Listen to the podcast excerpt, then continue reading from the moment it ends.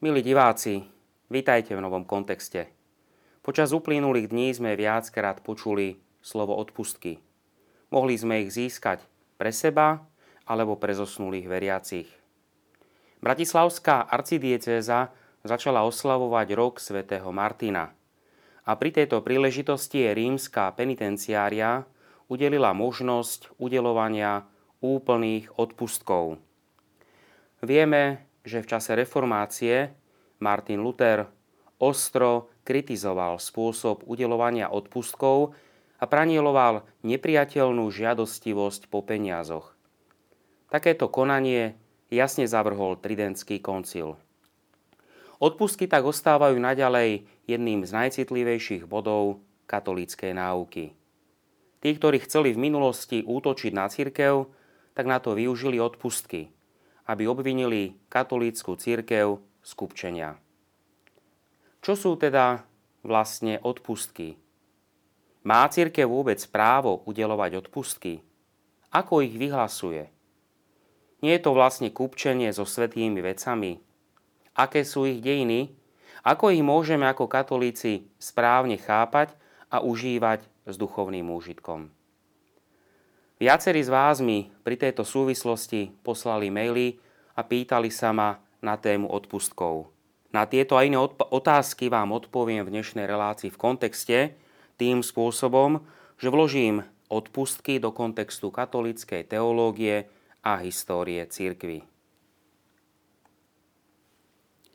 Odpustky sa po latinsky povie indulgencie. Slovo indulgencia znamená zhovievavosť, láskavosť, priazeň, prepáčenie. Poznáme napríklad latinský výraz indulgencia matris, nežná láskavosť matky. Vo vrcholnej latinčine za cisárov znamenala udelenie milosti. Iný latinský pojem indulgencia principis znamená priazeň, milosť a cirkevne odpustok. V podstate toto slovo označuje, že sa nám dostáva niečo, na čo nemáme nárok, čo je dané zdarma z milosti. Nie je to teda vôbec duchovný výkon, ktorým si niečo zaslúžim a na čo mám nárok, ale že sa mi niečo udeluje zdarma, na čo nemám právo ani nárok. V odpustkoch prezomrelých praktizujeme našu starostlivosť o nich. Prejavuje sa tým naša dobrota, zúčastňujeme sa na milosti, nežnosti samotného Boha. Odpustky sú sveteninou, ktorá sa v rannom stredoveku vyčlenila ako osobitná časť z praxe starocirkevného pokánia. Kodex kanonického práva v bode 992 vníma odpustky týmito slovami. Odpustenie časného trestu pred Bohom za hriechy vzhľadom na vinu už zotretú, ktoré vhodne disponovaní veriaci za istých a určených podmienok dosahuje pomocou cirkvy, ktorá ich ako vysluhovateľka vykúpenia s autoritou spravuje a udeluje poklad za dosúčinení Krista a svetých. Cirkev udeluje odpustky živým na spôsob oslobodenia a mŕtvým na spôsob prozby. V tomto prípade s istotou modlitby, ktorá, ako povedal kedysi svätý Augustín, dosahuje to, čo v modlitbe prosí. Odpustky sú teda v istom slova zmysle verejnou modlitbou. Odpustkami sa teda neodpúšťajú hriechy, ale iba ich následky, to jest trest za ne. Prípade iných ľudí získavame odpustky na základe teológie svätého Pavla o cirkvi ako Kristovom tajomnom tele. Odpustky udeluje cirkevná vrchnosť. Sám zo seba nik ich nemôže dať ani vyhlásiť. Nik nemôže získať odpustky pre iného živého človeka iba pre seba. Ale môžeme ich získať pre zomrelých. Odpustky nie sú nutné na spásu. Odpustenie viny vo svetej spovedi získavame len pre seba. Nemôžeme sa totiž spovedať za druhých. Odpustky však môžeme získavať aj pre druhých. Aké sú východiská teológie odpustkov? Odpustky sa získavajú prostredníctvom cirkvy, ktorá na základe moci zväzovať a rozvezovať, ktorú jej udelil Kristus, zakročuje v prospech kresťana. Tu si môžeme prečítať citáciu z Matúšovo Evanielia zo 16. kapitoly 19. verš. Tebe dám kľúče od nebeského kráľovstva. Čo zviažeš na zemi, bude zviazané v nebi. A čo rozviažeš na zemi, bude rozviazané v nebi. Prvou skutočnosťou, ktorú musíme vziať do úvahy, je rozlíšenie medzi hriechom a trestom. V odpustkoch ide práve o odstránenie časných trestov za hriechy. Slovo trest nie je najlepší výraz, lebo evokuje predstavu hnevajúceho sa Boha. Lepšie slovo pre trest za hriech by bolo trpiaci následok hriechu. Vychádza sa zo zásady, že odpustenie hriechov nastane vo svetej spovedi, ale ostáva to, čo nazývame trest. To znamená určitá vina, ktorá v sebe obsahuje celý komplex hriechu a jeho dopad na ľudí. Tento trest má dve formy. Uviaznutie hriešníka v hriešnej náklonnosti a neporiadok medzi ľuďmi vo svete, ktorý tento hriech zapríčinil. Každý hriech, ktorého vina je už odpustená, má svoje následky v našich vzťahoch k Bohu, k ľuďom a k sebe. A odpustky nám pomáhajú zaceliť aj tieto rany. V súlade s učením Tridentského koncilu z toho vyplýva, že skutočnosť viny a trestu sú dve oddeliteľné veličiny, ktoré možno uzdravovať osobitne. Odpustky liečia následky hriechov, i keď vina je už odpustená. Boh odpúšťa hriechy vo sviatosti zmierenia a skrze cirkev ponúka možnosť zbaviť sa časného trestu. Druhou skutočnosťou, ktorú berieme do úvahy, je pravda viery spoločenstvo svetých, communio sanctorum. Pojem sanctorum môže byť stredný rod, a teda ide týkajúci sa stvorených skutočností, alebo mužský rod, a teda týkajúci sa osôb. V základe sa nachádza myšlienka svätého Pavla o mystickom tele Krista, ktorým je církev. Tu nejde o akúsi morálnu solidaritu, ale o základ vychádzajúci z Božieho povolania. Svetý Pavol často pripomína, že ak trpí jeden úd spoločenstva, tak s ním trpia všetci. Zo spoločenstva tajomného Kristovho tela, ktorým je cirkev, a zo spoločenstva svetých vyplýva ďalší pojem, pojem pokladu cirkvy, tesaurus eklézie. Od konštitúcia o odpuskoch dáva tento pojem do úvodzoviek, aby sa vyhlo akýmsi materialistickým vysvetleniam. Poklad cirkvy je súhrnom vykupiteľskej obety Ježiša Krista a všetkých svetých, ktorí tvoria Kristovo cirkevné telo. Pokladom cirkvi je teda jednoznačne sám a celý Ježiš Kristus, ktorý je jediným prostredníkom medzi Bohom a ľuďmi. Pápež svätý Ján Pavol II vnímal ukrižovaného Ježiša ako najväčší odpustok, aký kedy Boh Otec udelil ľudstvu. To, čo charakterizuje odpustky, je, že cirkev sa nielen modlí, ale aj udeluje veriacím z tohto pokladu Krista. A cirkev sa tu opiera o knihu Zjavenia, 19. kapitola, 8. verš. A nevesta sa smela obliecť do čistého, skvúceho kmentu. Ten kment sú spravodlivé skutky svetých. A k tomu môžeme doplniť náuku svätého Pavla o zásluhe svetých, ktorí slúžia Kristovi vďaka jeho milosti a tak doplňajú, čo chýba Kristovmu utrpeniu pre jeho telo, ktorým je cirkev. Predpokladá sa teda určitá jednota s Kristovým životom, umúčením a zmrtvých staním.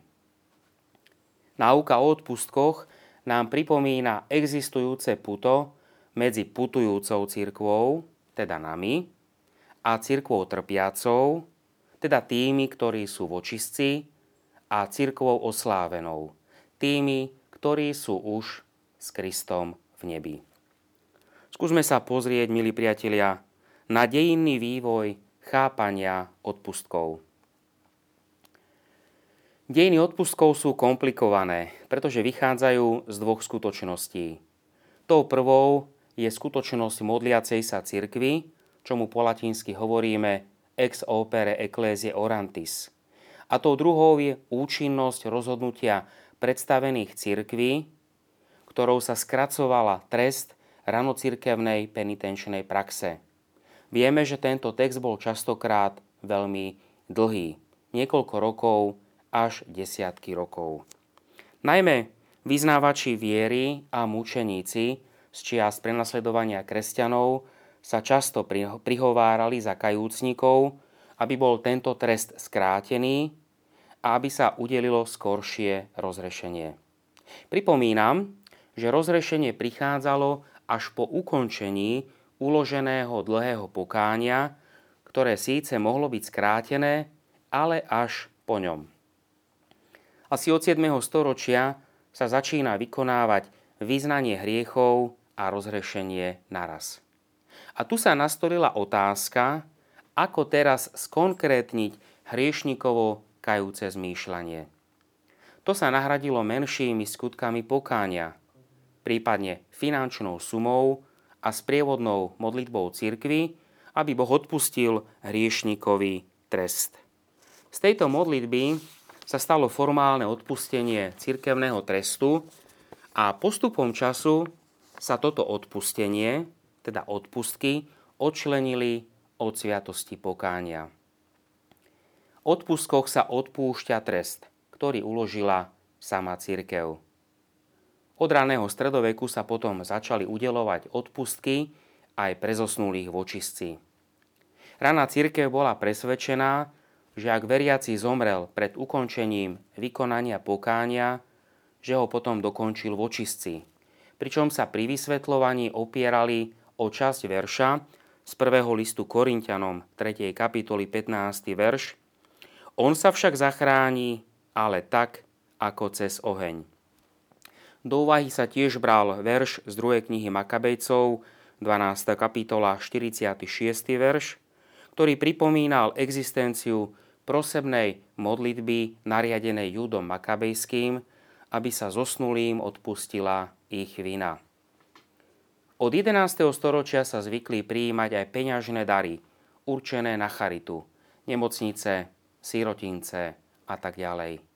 Bohužiaľ, aj dobre mienená vec sa často môže zvrátiť a tu prichádzalo k zneužitiu, na čo poukazovali reformátori. Druhý vatikánsky koncil jasne odmietol takúto finančnú mentalitu z druhej strany však pripomenul, že je naďalej správne dávať určitú finančnú sumu na dobročinné veci a tak si zaslúžiť odpustky. Aj tu však naďalej platí nevyhnutnosť ducha kajúcnosti a sviatostný život. Prvýkrát bola náuka o odpustkoch definovaná pápežom Klementom IV. v roku 1343 v bule Unigenitus Dei Filius. V súčasnosti, čo sa týka odpustkov, kajúcnik je už zmierený s Bohom a s cirkvou. Jeho hriechy sú už odpustené.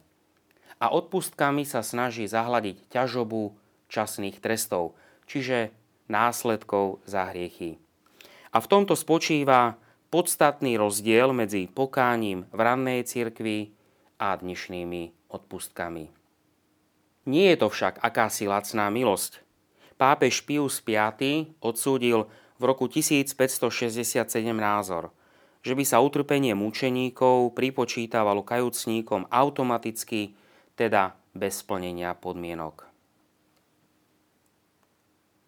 Čo nám povie k situácii druhý Vatikánsky koncil? Druhý Vatikánsky koncil sa zaoberal odpustkami od 9. do 13. novembra 1965. Avšak z nedostatku času sa o tomto bode rýchlo ukončili debaty a pojem odpustky sa priamo nenachádza ani raz v 16 dokumentoch koncilu. Podnety druhého Vatikánskeho koncilu pre správne chápanie odpustkov veľmi dobre potom spracoval pápež Pavol VI vo svojej apoštolskej konštitúcii z 1. januára 1967 s názvom Indulgenciarium Doctrina. 29. júna 1968 pápež Pavol VI schválil oficiálny súpis odpustkov, ktorý vyšiel v dvoch vydaniach s názvom Enchiridium Indulgenciarium et Concessiones. Aký je, milí priatelia, súčasný pohľad? Ak sa odpúšťa celý časný trest, ide o úplné odpustky. Starší poznajú názov plnomocné odpustky. Ak sa odpúšťa len jeho časť, tak ide o čiastočné odpustky. Plnomocnými odpustkami sa odpúšťa celý časný trest, čiastočnými iba čiastka. V minulosti sme častokrát vnímali tieto čiastočné odpustky cez numerické hodnotenie 7 dní, 100 dní. Neznamená to však, že by bol človek o toľko dní menej vočistci, ale že sa mu odpustilo toľko, koľko by získal podľa starej cirkevnej disciplíny, keby sa kajal 7 dní, 100 dní o chlebe a o vode. Od tohto sa už upustilo. Zdôrazňuje sa najmä horlivosť a odovzdanosť. Odpustky môžeme získavať počas celého roka. Úplné odpustky môžeme získať raz za deň, okrem prípadu človeka, ktorý je v nebezpečenstve smrti a čiastočné odpustky môžeme získavať viackrát za deň. Na získanie odpustkov sa vo všeobecnosti vyžaduje 5 podmienok. Základ tvorí sviatosná spoveď ako oslobodenie sa od viny hriechu. Na získanie odpustkov stačí jedna svetá spoveď niekoľko dní predtým alebo potom. Po druhé prijatie Eucharistie, po tretie modlitba na úmysel svätého Otca, po štvrté odklon od hriechu a po piaté pevné predsavzatie žiť podľa Božej vôle. A nakoniec vykonanie konkrétneho skutku, na ktorý sa viaže získanie odpustkov. Kodex kanonického práva z roku 1983 pridáva, že ten, ktorý získava odpustky, musí byť pokrstený kresťan a nesmie byť exkomunikovaný. Má byť teda živým údom Kristovho tela, ktorým je církev. V priebehu svojho rozhodnutia vykonať daný skutok na získanie odpustkov sa musí nachádzať v stave posvedzujúcej milosti, teda nesmie byť ťažkom hriechu a zároveň musí mať úmysel odpustky a dané skutky vykonať v určenom čase a podľa predpísaného spôsobu. Teraz si môžeme pozrieť, milí priatelia, na niekoľko povier ohľadom odpustkov. Tou prvou poverou je, že človek si môže odpustkami kúpiť cestu zo zatratenia – Druhou poverou, že človek si môže kúpiť odpustky za hriechy, ktoré ešte nespáchal. Tretou poverou je, že človek si môže kúpiť s odpustkami aj odpustenie. Štvrtou poverou je, že odpustky vymyslela církev ako spôsob získavania peňazí. Piatou poverou odpustky krátia čas v očistci o určený počet dní šiestou poverou, že človek si môže kúpiť odpustky. Na ďalšom obrázku môžeme vidieť svätého Martina, ako dáva časť svojho plášťa chudobnému človekovi. Dal som tu tento obrázok z toho dôvodu, pretože sa nachádzame v roku svätého Martina. Ako teda môžeme prakticky prežívať odpustky získavanie odpustkov počas roku svätého Martina. Tu by som si dovolil pripomenúť štedrosť cirkvy pri udelovaní odpustkov. Udelujú sa plnomocné odpustky veriacemu, ktorý vykoná návštevu Najsvetejšej sviatosti a adoruje pred ňou aspoň pol hodinu. Okrem Eucharistie vieme, že Boh je prítomný aj vo Svetom písme, ktoré môžeme čítať doma alebo v kostole, napríklad formou Lekcio Divina. Keď sa zastavíme pri slove, verši, ktorý nás oslovil, aby sme načúvali, čo duch hovorí do nášho života. Ide teda o duchovné čítanie, ktoré má trvať aspoň pol hodinu. Ak je doba kratšia, tak vtedy môžeme získať čiastočné odpustky. Ak veriaci z rozumného dôvodu nemôže sveté písmo čítať, môže získať plnomocné odpustky, ak počúva ten istý text svätého písma, ktorý mu číta niekto iný, alebo ktorý je reprodukovaný z videa či magnetofónu. Plnomocné odpustky sa udelujú aj veriacím, ktorí si pripomínajú utrpenie a smrť pána Ježiša pomodlením sa celej krížovej cesty. Plnomocné odpustky môžu veriaci získať, aj keď prostredníctvom televízneho alebo rozhlasového prenosu sleduje pobožnosť krížovej cesty, ktorú vedie Svetý Otec. Plnomocné odpustky sa tiež udelujú veriacemu, ktorý sa zbožne pomodlí rúženec, a to v kostole, kaplnke, v rodine alebo v reholnej komunite alebo spoločenstve veriacich. Ak nie sú splnené všetky podmienky, ktoré sme spomínali, tak ide o čiastočné odpustky. Odpustkami sú obdarené aj známe marianské modlitby, ako napríklad novozákonný hymnus Magnifikát, Aniel pána, Raduj sa, nebies kráľovná, pod tvoju ochranu sa utiekame a podobne. Západní, ako aj východní kresťania, môžu získať plnomocné odpustky, ak sa pomodlia aspoň časť hymnu Akatistos alebo Officium Paraklízis v kostole, v kaplnke alebo v reholnej komunite alebo spoločenstve veriacich.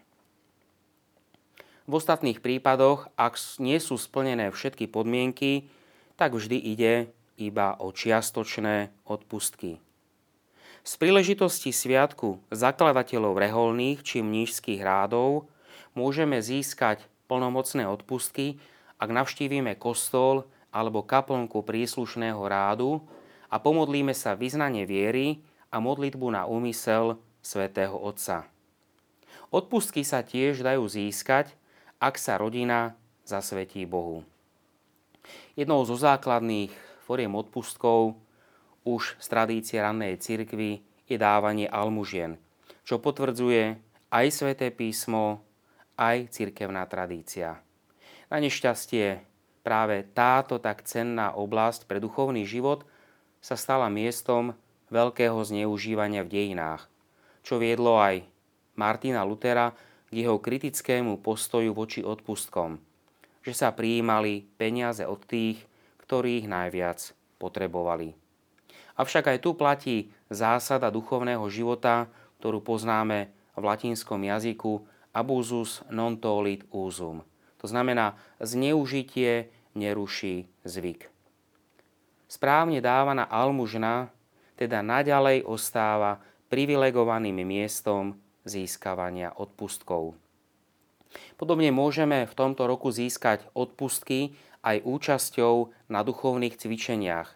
Plnomocné, aspoň na trojdňových duchovných cvičeniach a jednotňová duchovná obnova nám prináša možnosť získania čiastočných odpustkov.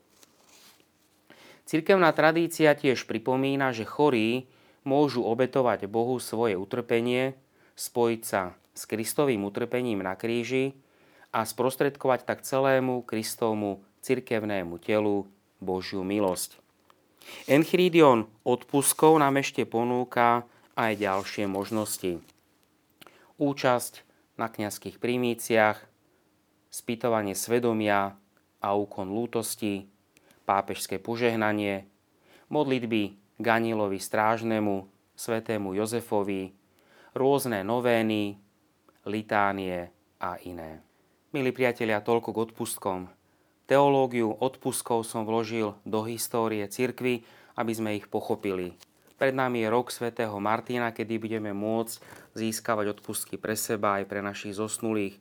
Využíme túto možnosť, ktorú nám dáva cirkev, ale nezabúdajme na úzke prepojenie odpustkov so sviatosťou zmierenia. Odpustky sú sveteninou, preto im nedávajme väčšiu hodnotu, ako im dáva tradícia cirkvy, ale snažme sa z druhej strany vyťažiť z duchovného bohatstva čo najviac pre nás aj pre našich blízkych. Ďakujem a teším sa na budúce.